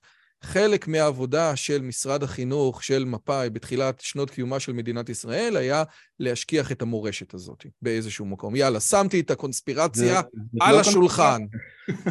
זאת לא קונספירציה, זה חד משמעי. אה, הדירו את uh, כמה שאפשר. עכשיו, תראה, זה כמו שבאוניברסיטה, אני אספר לך סיפור קטן, פעם שאלתי, כשהייתי מסטרנט, באתי לאחד המרצים שלי שעוסק ב... אני יודע, רעיונות אה, של ג'ון רולס, של אה, חלוקה צודקת ודברים מהסוג הזה.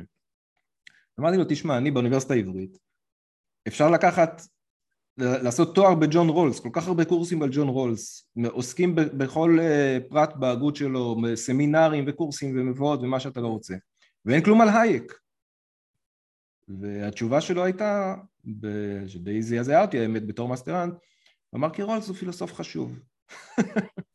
עכשיו, האם הוא אמר את זה כי הוא רוצה להדיר את הייק, או פשוט הוא לא מכיר, או פשוט... כי אני אמרתי לו, תשמע, זה... הייק השפיע על תאצ'ר ורייגן, שבשנות ה-80 שינו את העולם לפי התפיסות האלה, הוא זוכה פרס נובל לכלכלה, ההגות שלו היא מהפופולריות ביותר, מבחינת הגות כלכלית, מהפופולריות ביותר בהיסטוריה, כן? זה קשה להאמין כמה עותקים האיש הזה מכר בספרי הגות. כן, הספרים שלו נמכרים יותר מה, מה, מהספרים של כן. רולס. ובוא נגיד ככה, מי שקונה את הספרים של רוס עושה את זה כי הוא לוקח קורס באוניברסיטה. את הספרים שלה קונים אנשים שרוצים אה, לפגוש רעיונות. אז אה, התשובה הזאת הייתה מזעזעת. האם הוא עשה את זה כי הוא מדיר בכוונה או כי הוא פשוט לא מודע למה שהוא עושה? אני משאיר את זה פתוח, זה עניין, לש... זה עניין לפרשנות.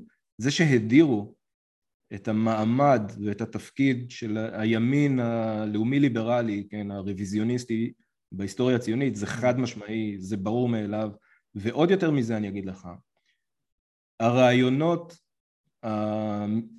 שבן גוריון הוציא אל הפועל, אלה רעיונות ז'בוטינסקאיים, הוא פשוט לקח אותם בדיליי של עשור אחרי ויכוחים, כשז'בוטינסקי בא ואומר אנחנו צריכים להקים גדוד לוחם שיילחם על ארץ ישראל, התנועה הציונית מתנגדת לו, רוב הציונית מתנגדת לו, אבל הוא מקים את הגדוד ומגיע לארץ ישראל ובן גוריון מגיע אחריו בגדוד אחר וככה זה ממשיך. היחס לבריטים, איך צריך להתנהל מול הבריטים דיליי של עשור ובן גוריון מגיע למסקנה שמול הבריטים צריך להיאבק. אי אפשר, תקופת ויצמן נגמרה, 1917 מאחורינו. כבר הם לא ייתנו לך עוד הצהרת בלפור, הם עכשיו בארץ ישראל נוטים להיות פרו-ערבים ואתה חייב להיות שם בזירה. מול הערבים, מפעיל לחץ, כמו שז'בוטינסקי דרש, בן גוריון מבין את זה יצא לי לקרוא לאחרונה את הספר המרד של uh, בגין, וזה זה, זה בדיוק הנקודה. וזה, ועכשיו, אני מת לשאול אותך על המסורתיות, אבל אני, אעשה, אני קצת אחכה ואני אעבור ליורשים, ומאז למסורתיות, כי אלה שתי הנקודות הכי חשובות בעיניי. אבל תן לי רק לסכם את כן, גוריון. כן.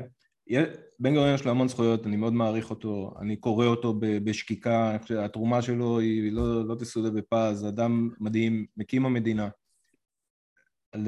לא על חשבון ז'בוטינסקי. ז'בוטינסקי הקים הרבה תנועות, עד היום יש מפלגה ז'בוטינסקאית מובהקת, אין מפלגה בן גוריוניסטית כבר, אין. היא לא קיימת. אפשר להגיד שהדבר... הליכוד היא מפלגה ז'בוטינסקאית לא- לפי דעתך? בליכוד יש אמ, בתפיסה ז'בוטינסקאית מובהקת. אם זה, אה, לפחות כל עוד נתניהו מוביל אותה, כן? אם זה יעלה מן העולם, אז זה יהיה מאוד מצער, אבל אה, בשמאל זה כבר עבר מן העולם. אין היום מפלגה שבן גוריון היה יכול להצטרף אליה ב- בלב שלם. הדבר אולי הכי קרוב זה גנץ, אבל אני לא חושב, כי אני חושב שמאחורי הקלעים גנץ לא, לא מתנהג כמו בן גוריוניסט, אלא רק בדימוי הציבורי שלו. אז ככה שאם ז'בוטינסקי היה מגיע היום לארץ, היה מצטרף לליכוד. אם בן גוריון היה מגיע, הוא היה מוצא את עצמו חסר מפלגה, נטול מפלגה לחלוטין. אז ככה שהתשובה ברורה, ההשפעה של ז'בוטינסקי היא הרבה הרבה מעבר לתרומה שלו בהקמת המדינה, ששם באמת הכבוד לבן גוריון. התרומה שלו היא בהשפעה רעיונית ארוכת טווח ובבניית מוסדות שעדיין מזכירים אותו בתור האב הרוחני שלהם, מה שאין באמת לשמאל, השמאל יכול להגיד בן גוריון עד מחר, אין פה אף בן גוריוניסט. ופה, ופה ברשותך אני רוצה להגיע ליורשים. כי כן. עכשיו התפרסם הספר של ביבי, ובמהלך של מיכה גודמן, הוא אומר משהו מעניין. והמהלך הזה, מכיוון שאתה רואה בליכוד מפלגה ז'בוט, ז'בוטינסקאית בהקשר מאוד מעניין. זאת אומרת, אני מצטט מגודמן. לשיטת נתניהו, שרשרת המסירה איננה מתחילה בז'בוטינסקי אלא בהרצל. ז'בוטינסקי הוא הממשיך של הרצל, ובן ציון, האבא של ביבי, הוא הממשיך של ז'בוטינסקי, וביבי הוא המגשים של המסורת המפוארת הזאת. והדבר הזה הוא דבר משמעותי מאוד. ומבחינת מבחינת אה, אה, אה, אה, אה, נתניהו, הז'בוטינסקי, זה כמו שבן ציון אומר, זה רק העובדה שאנחנו צריכים להיות ריאל פוליטיק. ואנחנו, זאת אומרת, אם, ז'ב, אם בן ציון נתניהו מדבר על אה, אברבנאל בתור מישהו שלא ראה את הדברים שהולכים, את החורבן שהולך על ספרד, מתברר שנתניהו אינו מחזיק באידיאולוגיית אף שעל, בתנאים שבהם בקעת הירדן תישאר בידיים ישראליות וחופש הפעולה של צה"ל יישמר, נתניהו מוכן לפשרות טריטוריאליות. מה שמעניין את נתניהו זה דבר אחד, שהקיום של העם היהודי ימשיך, ולא מעניין אותו שום דבר זולת זה, וככה הוא רואה את עצמו בפרספקטיבה היסטורית. אתה, קודם כל, אתה מסכים עם הניתוח של גודמן, ואם זה ככה, אז נתניהו לוקח איזשהו רעיון מתוך המהלך של ז'בוטינסקי, ואומר, זה הדבר שחשוב לי, דברים אחרים משחקים פחות תפקיד, ועם זה אני הולך עד הסוף. אז אה, תראה, זה קצת מורכב. שרשרת המסירה היא נכונה, זה, זה ברור, ז'בוטינסקי ראה את עצמו כתלמיד של הרצל, ובן ציון נתניהו גם עבד עם ז'בוטינסקי, כמובן העריץ אותו, יש לו ספר נפלא על חמשת אבות הציונות, שז'בוטינסקי, יש לו, שהוא כתב אותו כשעוד היה חי ז'בוטינסקי, זאת אומרת זה ספר של מאמרים משנות ה-20 וה-30, שהוא ספר מאוד חשוב לדעתי, אני מאוד ממליץ עליו, בן ציון נתניהו היסטוריון חשוב, כמובן גם כן הודר בחלק גדול מהשיח האקדמי, באמת בלי שום צדק, יש לו הישגים מדהימים במחקר ההיסטורי שלו, וגם המאמרים שלו על הציונות הם מרתקים. אז, אבל אני, אני כן רוצה, כן, נתניהו לא ז'בוטינסקי, זה ברור שיש ביניהם גם הבדלים, אבל אין ספק, דרך אבא שלו, לז'בוטינסקי, ובמידה מסוימת, וז'בוטינסקי הוא יותר ריאליסט מהרצל. הריאליזם של נתניהו שאומר, המפתח לשגשוג ולשרידות של מדינה זאת עוצמתה. עוצמה זה עניין כלכלי, צבאי ובינלאומי. אלה הפרמטרים שמדינאי משחק איתם. בגלל זה נתניהו גם, הוא פחות מיינדד uh, לענייני פנים ועניינים חברתיים, שזה לפעמים לרועץ, ב, כן, חלק מהנפילות שלנו הגיעו בגלל זה, אבל בתפיסה שלו מדינאות היא בניית עוצמה כלכלית, צבאית ובינלאומית. זה ז'בוטינסקאי באופן מובהק, זאת אומרת ז'בוטינסקי היה מחבק אותו על נאומי העוצמה שלו, זה ברור לחלוטין. ובענייני טריטוריה יכול להיות שהייתה ביניהם באמת איזושהי מחלוקת, כי, אבל גם פה, אם אתה שואל אותי, ברור שנתניהו מבחינה עקרונית היה רוצה להיות מקסימליסט, אבל הוא חושב שמבחינה... כן, אבל הוא ממשקל ערכים, והדבר הכי חשוב בעקבות בן ציון נתניהו, זה שהעם היהודי, הקיום שלו לא מובטח, בין היתר כי הוא אתאיסט, ולכן הוא אומר, תקשיב טוב, זה הדבר, במשקול של הערכים, אני שם את כל הקלפים שלי על זה. בתחום המדינאות, בוודאי. זה מה שאני קורא לה העוצמה. בתחום המדינאות, מה שאתה עושה, אתה בונה את העוצמה של האומה. דרך המוסדות המדיניים שלה. זה מה שצריך לעשות, בשביל זה נתניהו הולך לפוליטיקה, כן? בשביל זה, וזה ז'בוטינסקי מאוד. זה מה שז'בוטינסקי עושה. הוא בונה מוסדות פוליטיים שתפקידם למקסם את העוצמה האפשרית באותו זמן כדי להילחם על ארץ ישראל להקים מדינה, כן, ואז המדינה היא צריכה לדאוג להיות, להיות שם ולא רק להתקיים אלא גם לשגשג, אני חושב שאנחנו בהחלט בשלב השגשוג שזה שלב, אתה יודע, ז'בוטינסקי הרי הוא חד נס מה שנקרא, הרי נפטר לפני שקמה המדינה ובתפיסה שלו הכל צריך להיות משועבד להקמת המדינה. ויש לו אפילו מכתב שהוא כותב לבן גוריון הוא אומר, אפילו אם תקום פה מדינה יידישאית שרק יאכלו בה גפילטה פיש... לא רק מכתב, יש וידאו שהוא מדבר ביידיש, אומר, זה הדבר שהכי מגעיל אותי, אבל כדי שיהיה מדינה אני מוכן שיהיה זה. זאת אומרת, יש, יש הרצאה שלו, הוא, שהוא קורא מדף, אני לא יודע אם הוא קורא ביידיש או בזה, אבל יש הרצאה כזאת שזה בדיוק מה שהוא אומר. זה יפה, אבל לבן גוריון הוא אומר, ואני אשאיר מכתב ללבני, שזה ארי, חמש שנים אחרי, שיפתח חמש שנים אחרי קום המדינה ובמכתב אני אגיד לו תעשה מהפכה אבל, אבל עכשיו הכל מגויס להקמת המדינה אז, ש... אז במובן הזה נתניהו מרוויח, כבר יש מדינה, היא לא רק שיש מדינה, יש לנו גם עם אה, מאוד מוכשר והמדינה ב... בהחלט היא גם פורחת אבל יש לה פוטנציאל הרבה יותר גדול והתפקיד של נתניהו זה להמשיך ולחזק ולהעצים ולשגשג וכל, אה, וזה מה שעושה מדינאי ואני חושב שזה זאת גם תפיסה שמתחברת לליברליזם של ז'בוטינסקי, הליברליזם הקלאסי. התפקיד של מדינאי זה לא לחנך את הציבור, ולא להכתיב לו ערכים, ולא להגיד לו איך לחשוב, ומה מותר ל- ל- ל- לחשוב, ומה נכון ומה לא נכון. מה מותר רוצה... לשתות, איזה שתייה מותר כן, לשתות. בדיוק, אתה חרדי, אתה חרדי, אתה חילוני, אתה חילוני. התפקיד של מדינאי הוא במוסד, דרך המוסדות הפוליטיים המדינתיים, להביא לכך שתהיה כמה שיותר מוגן, כמה שיותר חופשי, כמה שיותר תוכל ליזום, כמה שיותר תוכל לממש את עצמך. ואז יש לך פסיפס חברתי, וגם בזה אני חושב נתניהו מאמין, מה שקרה, וזה המצב היום במערב, זה שהמדינות לקחו על עצמם תפקידים חברתיים פרוגרסיביים מאוד, ואז נכנס, נכנסנו לתוך הזירה הזאת בלית ברירה, כי פתאום אומרים לנו, אסור לכם, כן, יועצת משפטית מחליטה, שאי אפשר לעשות אירוע בהפרדה, או שאי אפשר לעשות בריכה עם שעות נפרדות לגברים ונשים, וכל מיני, ואז אנחנו מוצאים את עצמנו בקרב חברתי, ש... האמת, הלוואי שלא היינו צריכים להיות בו, מה העניינה של, של המדינה או של ייעוץ משפטי להתעסק באיך אנשים מנהלים את שעות הבריכה שלהם, זאת אה, חוצפה ושערורייה. אז נתניהו בעניין הזה לפעמים הוא מזניח את הזירה הזאת כדי לממש, כן, את האידיאולוגיה הזאת. דברים יותר חשובים. וזה מוביל אותי לשאלה האחרונה, כי באמת הדבר הזה זה המקום של המסורת והדת אצל ז'בוטינסקי. ואני קראתי אה, אה, לקראת השיחה שלנו, כן? כמה דברים. ז'בוטינסקי הוא לא בן אדם דתי. הוא אומר שיגידו עליי שלא ידעתי צורת אות שעד שהגעתי לקונגרס, זה לא נכון, ידעתי, שמה, ידעתי לקרוא קצת, אבל הוא מדבר על זה שהוא היה אומר קדיש אצל אבא שלו, הוא לא הבין שום דבר, הוא לא התחבר לזה. כשהוא דיבר עם יהודים, כן, גם בברן, הם, זה היה חבורה של יהודים שלא היה להם שיג ושיח עם הספרות היהודית, עם, ה, עם התרבות היהודית. הוא בעצם אריסטוקרט אתאיסטי, די דומה לנתניהו, אה, שונה מבגין אגב, שהיה משמעותי יותר, ובאיזשהו מקום אולי הוא לא הבין את המקום של הדת ב- ב- בישראל המתחדשת, ואתה בעצם אומר, תסתכל על ישראל היום, היא הרבה יותר מסורתית, אבל היא לא מסורתית בגלל ז'בוטינסקי, אולי היא מסורתית למרות ז'בוטינסקי, הוא מדבר על ה... אז, אז כאילו, השאלה היא, האם לפי דעתך, תראה, ביבי כנראה לא מבין את המקום של הדת, כי הוא לא שייך בזה בכלל. אבל השאלה היא, האם לפי דעתך ז'בוטינסקי פספס משהו בעובדה שעם ישראל בארץ ישראל חייב שיהיה לו מימד שהוא לא ככל העמים, והמימד הזה הוא, יש לו מימד דתי, תקרא לזה טרנסצדנטי, אבל מימד דתי שהוא משמעותי מאוד. אז אה, הטרנסצדנטי פה זה עניין מפתח. דרך אגב, סתם אה, הערה, כשעבדתי ב- בלשכה של נתניהו, אז פעם אה, שלחו לנו שאלה עיתונאי מעיתון הארץ, האם נתניהו מאמין באלוהים? ולא ידעתי מה התשובה, אז ככה דחיתי אותו, ואז שאלתי את ביבי, אתה מאמין באלוהים? הוא אמר לי בלי שום היסוס, כן, בטח. גם אמרתי את זה הרבה פעמים. אז ככה שהוא לא אתאיסט. בסדר, לא עם זה אתה לא הולך למכולת, כן. גם לא, שפינוזה, גם שפינוזה, אם היית שואל אותו, הוא היה אומר כן. זה חסר טעם. זאת שאלה שהיא לא רלוונטית. כן, לא, אני לא חושב שביבי הוא שפינוזיסט, כן, זה לא דאוס סיב, אנחנו כן. נטורה.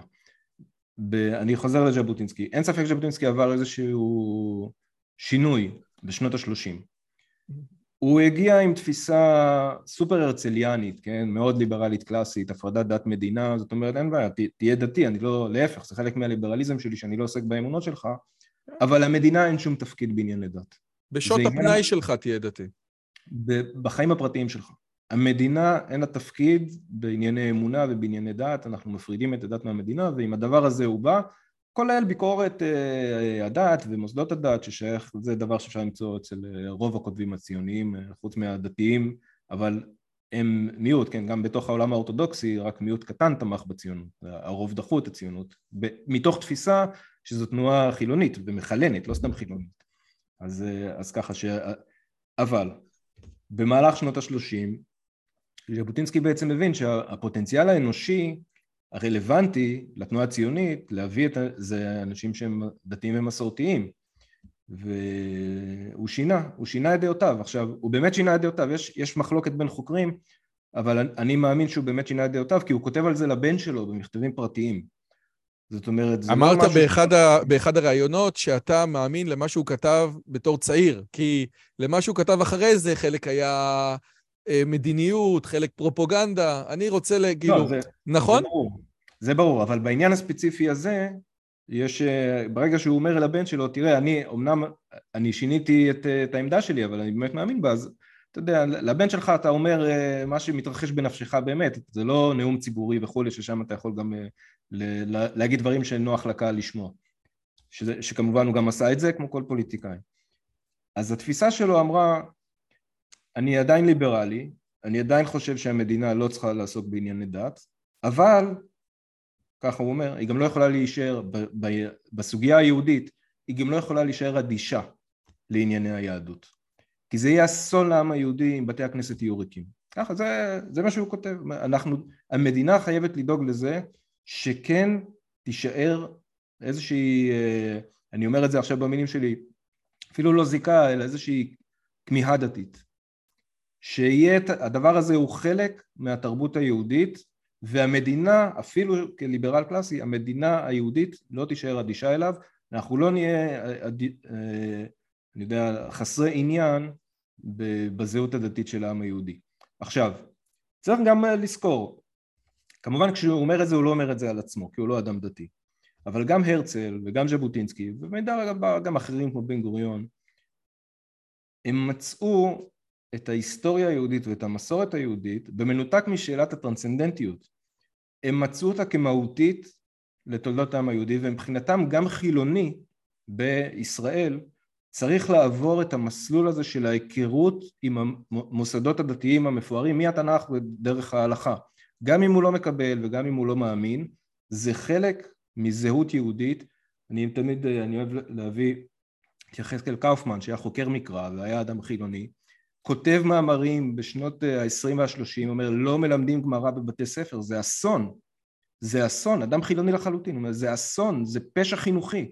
נגד... יש כאלה שיגידו שבן גוריון מגדיר את חוג התנ"ך, אמנם לייבוביץ' יגיד שזה שקר גמור, אבל הרעיון הזה הוא רעיון אה, משמעותי מאוד. זאת אומרת, אמנם אני רואה בנביאים רפורמטורים סוציאליסטים, ולכן הוא הנחה את כותבי השאלות לא לשאול שאלה מהתורה אלא רק מהנביאים, סבבה, אבל עדיין יש משמעות, כן?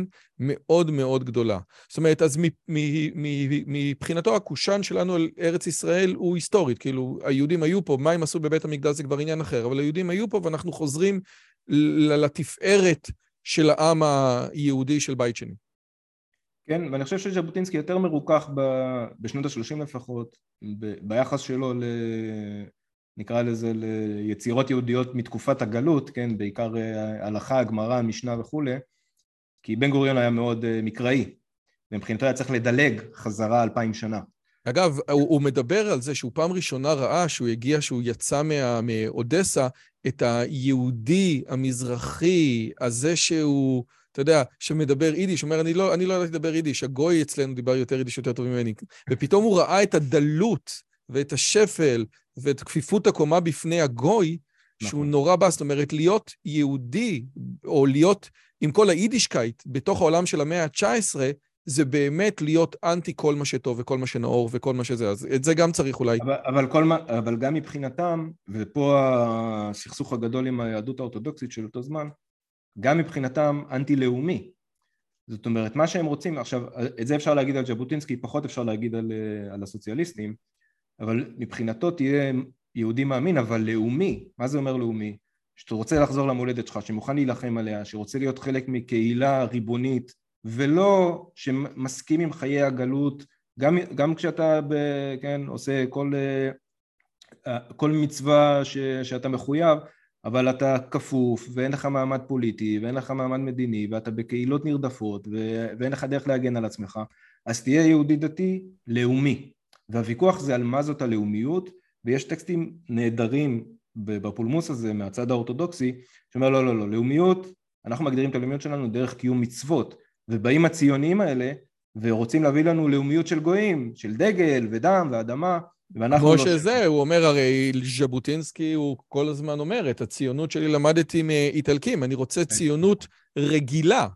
אגב, מאמר נוסף שהוא אבל, מאמר... אבל, אני, אבל אני רק אומר, פה כן, כן יש הבדל, כי פה הליברליזם של ז'בוטינסקי כן נכנס, בזמן שהסוציאליזם באמת היה בו משהו מחלן, כן, אנחנו הנאורים יודעים, מבחינת ז'בוטינסקי זה נגמר במסגרת הפוליטית, זאת אומרת, ברמה האישית, תהיה דתי, תהיה מאמין, תהיה חרדי, זה לא מפריע לו בכלל כל עוד אתה מקבל גם את הצד הלאומי הציוני. אז אה, בעניין הזה ז'בוטינסקי לא היה אדם דתי, אבל בוודאי שהוא ראה חברה שיש בה מרכיבים דתיים, והוא לא זלזל בזה, כמו שהסוציאליזם במידה מסוימת רצה להכחיד את העולם הזה, כן? אגב, יש בחברה שלנו גם רכיבים מזרחיים, ובמאמר מזרח ומערב הוא ממש פוסל את כל העולם המזרחי. עכשיו, החברה שלנו, החברה הישראלית, איך אה, גד יאיר, פרופסור גד יאיר, ציטט את מרגול, השם ישמור אותה. פה זה לא אירופה, הוא אומר, אנחנו אמריקאים עם כבוד של ערבים, כן? אז יש משהו בחברה הישראלית שהוא לא אמריקאי, או שהוא לא מערבי במאה אחוז. וגם זה, זה נקודה שהיא מעניין לתת עליה את הדעת. כן, בסדר, תראה, בעניין הזה הוא...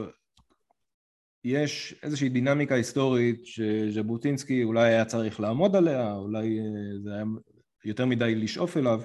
ברור שהוא זיהה בתרבות האירופאית תרבות גבוהה יותר, והמודל גם שלו, גם של הרצל למדינה יהודית הוא נשען על מדינה אירופאית. עכשיו זה מוצדק כשלעצמו, כן? מה שהם לא הבינו זה שכשאתה מחבר ביחד, הרי זה לא שהיהודים העניים ממזרח אירופה הביאו איתם משהו שהיהודים מארצות ערב לא הביאו, כן? זה לא נכון, מארצות ערב הביאו גם יהדות מאוד מאוד אדוקה.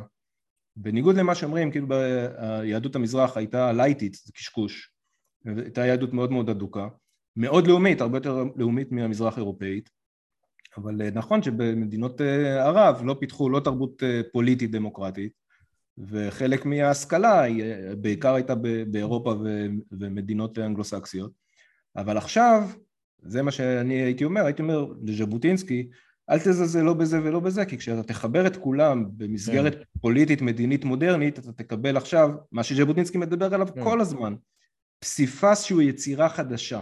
ומה עוד שהמדינה של קאנט עשתה את השואה, מה שהוא לא זכה לראות. זה ברור, לא, אבל בזה ז'בוטינסקי לא תמים, הוא... הוא, הוא הלך וצעק בכל אירופה. מבין, את האנטישמיות הוא מבין יפה מאוד, אבל מה שאני אומר, ז'בוטינסקי בעצמו הרבה פעמים אומר, היצירה האנושית היא יצירה, בגלל זה הוא ליברל, היא פסיפס, כל אחד תורם משהו.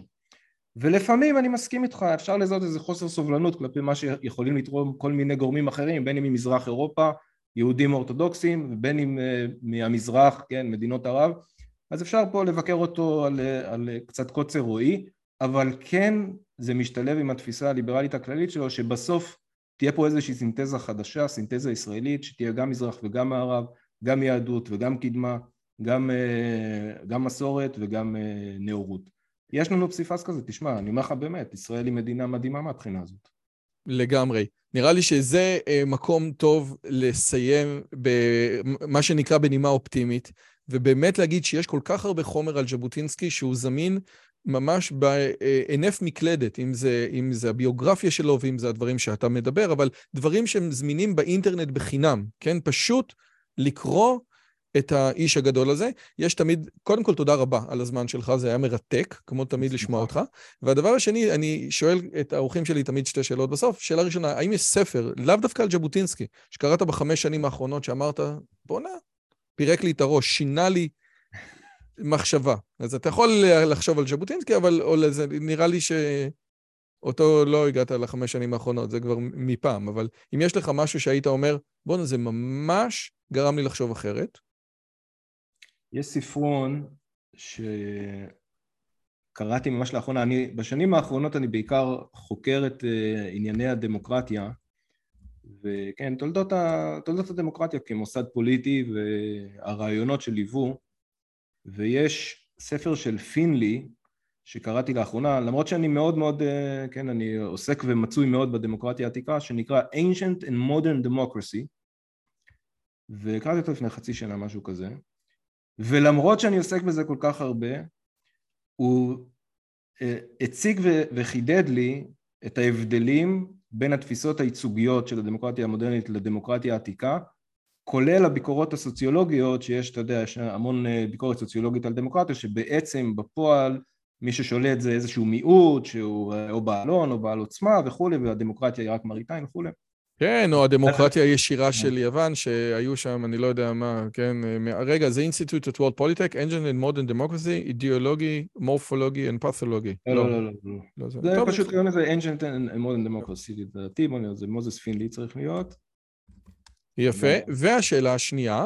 אז זה ספר, אני אומר, באמת, מי שמתעניין בשאלה הזאת, ואני רוצה לכתוב על זה ספר בעצמי, מי שמתעניין בשאלה הזאת, זה מאוד מאוד מאיר עיניים על השינוי שהדמוקרטיה עברה מהתפיסה העתיקה שלה שעליה הוא מגן בצורה פנומנלית, פינלי הוא אחד החוקרים החשובים ביותר של העת העתיקה. הנה, זה הספר.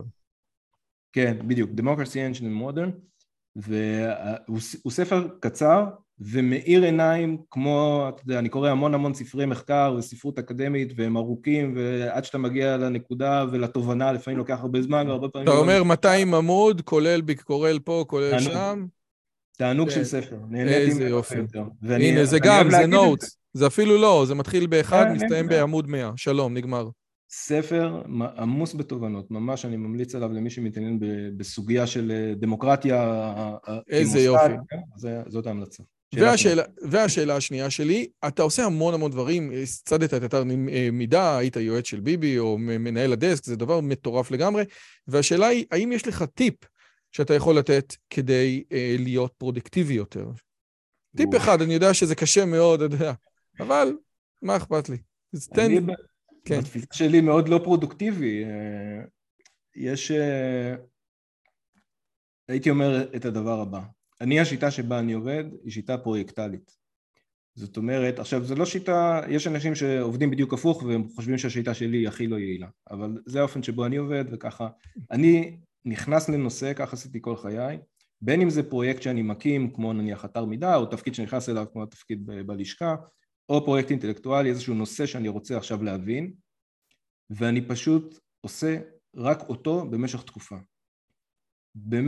אני, עד שאני מרגיש שאני יכול לדבר עליו באופן אינטליגנטי, ואז אני יכול לחזור בעתיד, לחזור מדי פעם, לראות התפתחויות, למצוא איזה... אני פשוט לוקח כמה חודשים ונכנס לנושא כמה עמוק שצריך. זאת אומרת, בערב לפני השינה אתה תקרא ספר שקשור לנושא הזה.